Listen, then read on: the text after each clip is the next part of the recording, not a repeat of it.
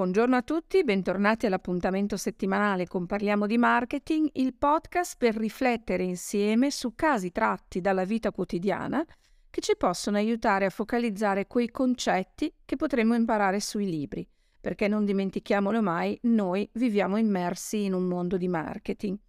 Un tema di cui vorrei parlare con voi oggi, che davvero è fondamentale per chi oggi si occupa di marketing e di branding, è il tema della rilevanza.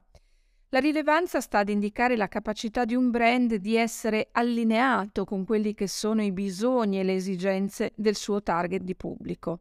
La rilevanza è diventata un concetto fondamentale tanto più ci rendiamo conto che viviamo in un mondo pieno di scelte, un mondo in cui la battaglia per l'attenzione del nostro cliente è sempre più aspra, per cui diventa importante riuscire a spiegare efficacemente al nostro cliente chi siamo,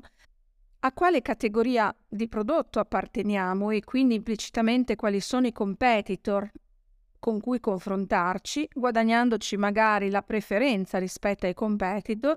ovvero essere così forti, così audaci da riuscire a costruire una nuova categoria di prodotto rispetto alla quale essere gli unici rilevanti e vincere quindi la preferenza del nostro cliente proprio perché gli altri competitor si possono considerare irrilevanti.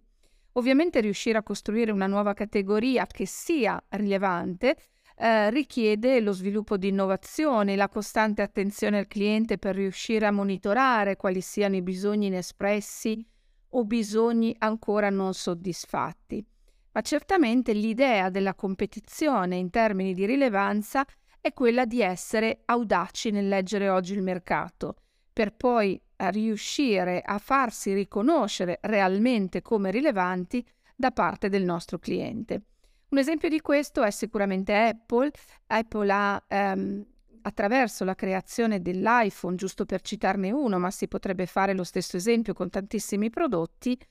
ha vinto affermandosi come rilevante, costruendo una nuova categoria di cui è diventata inizialmente sinonimo, potenziando in maniera importante il proprio brand. Un altro esempio è Zappos, il celebre sito americano di vendita di abbigliamento online che ha costruito una nuova categoria grazie all'offerta di un'esperienza d'acquisto assolutamente unica che ha reso irrilevanti i competitor.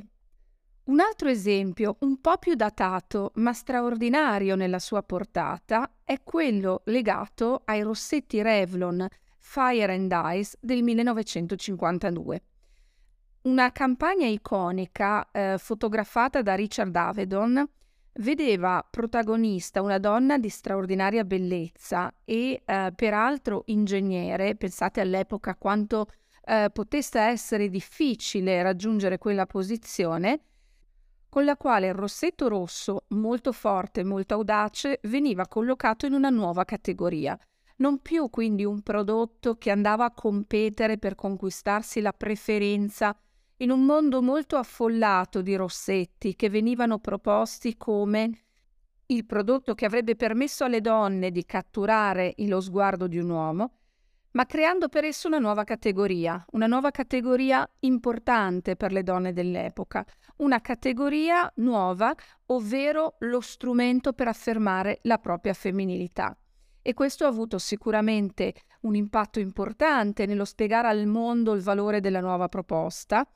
una, sicuramente un ruolo importante nel successo di quella campagna e di quel prodotto e dell'azienda dell'epoca, che anche grazie attraverso questa rilevanza è sicuramente stata iconica nei decenni. Attenzione però che eh, la rilevanza va mantenuta, ovvero è necessario per essere rilevanti continuare a mantenere alta l'attenzione maniacale ai bisogni e allo sviluppo del proprio mercato, a ciò che il nostro mercato richiede e ai driver di valore attraverso i quali il valore da essi viene letto. Eh, la Revlon in particolare negli ultimi anni ha avuto problemi da questo punto di vista fino ad arrivare a eh, ipotizzare una situazione di bancarotta dal, a cui non è arrivata, ma certamente ha perso di vista la rilevanza, perché la rilevanza non solo va conquistata con un'ossessiva attenzione al cliente, ma certamente va coltivata nel tempo, perché ricordiamolo, il valore è sempre una dimensione percepita. Sulla pagina parliamodimarketing.it potete trovare le immagini della campagna e alcuni articoli in merito. Io vi auguro una buona settimana e vi aspetto qui lunedì prossimo, sempre per parlare di marketing. A presto!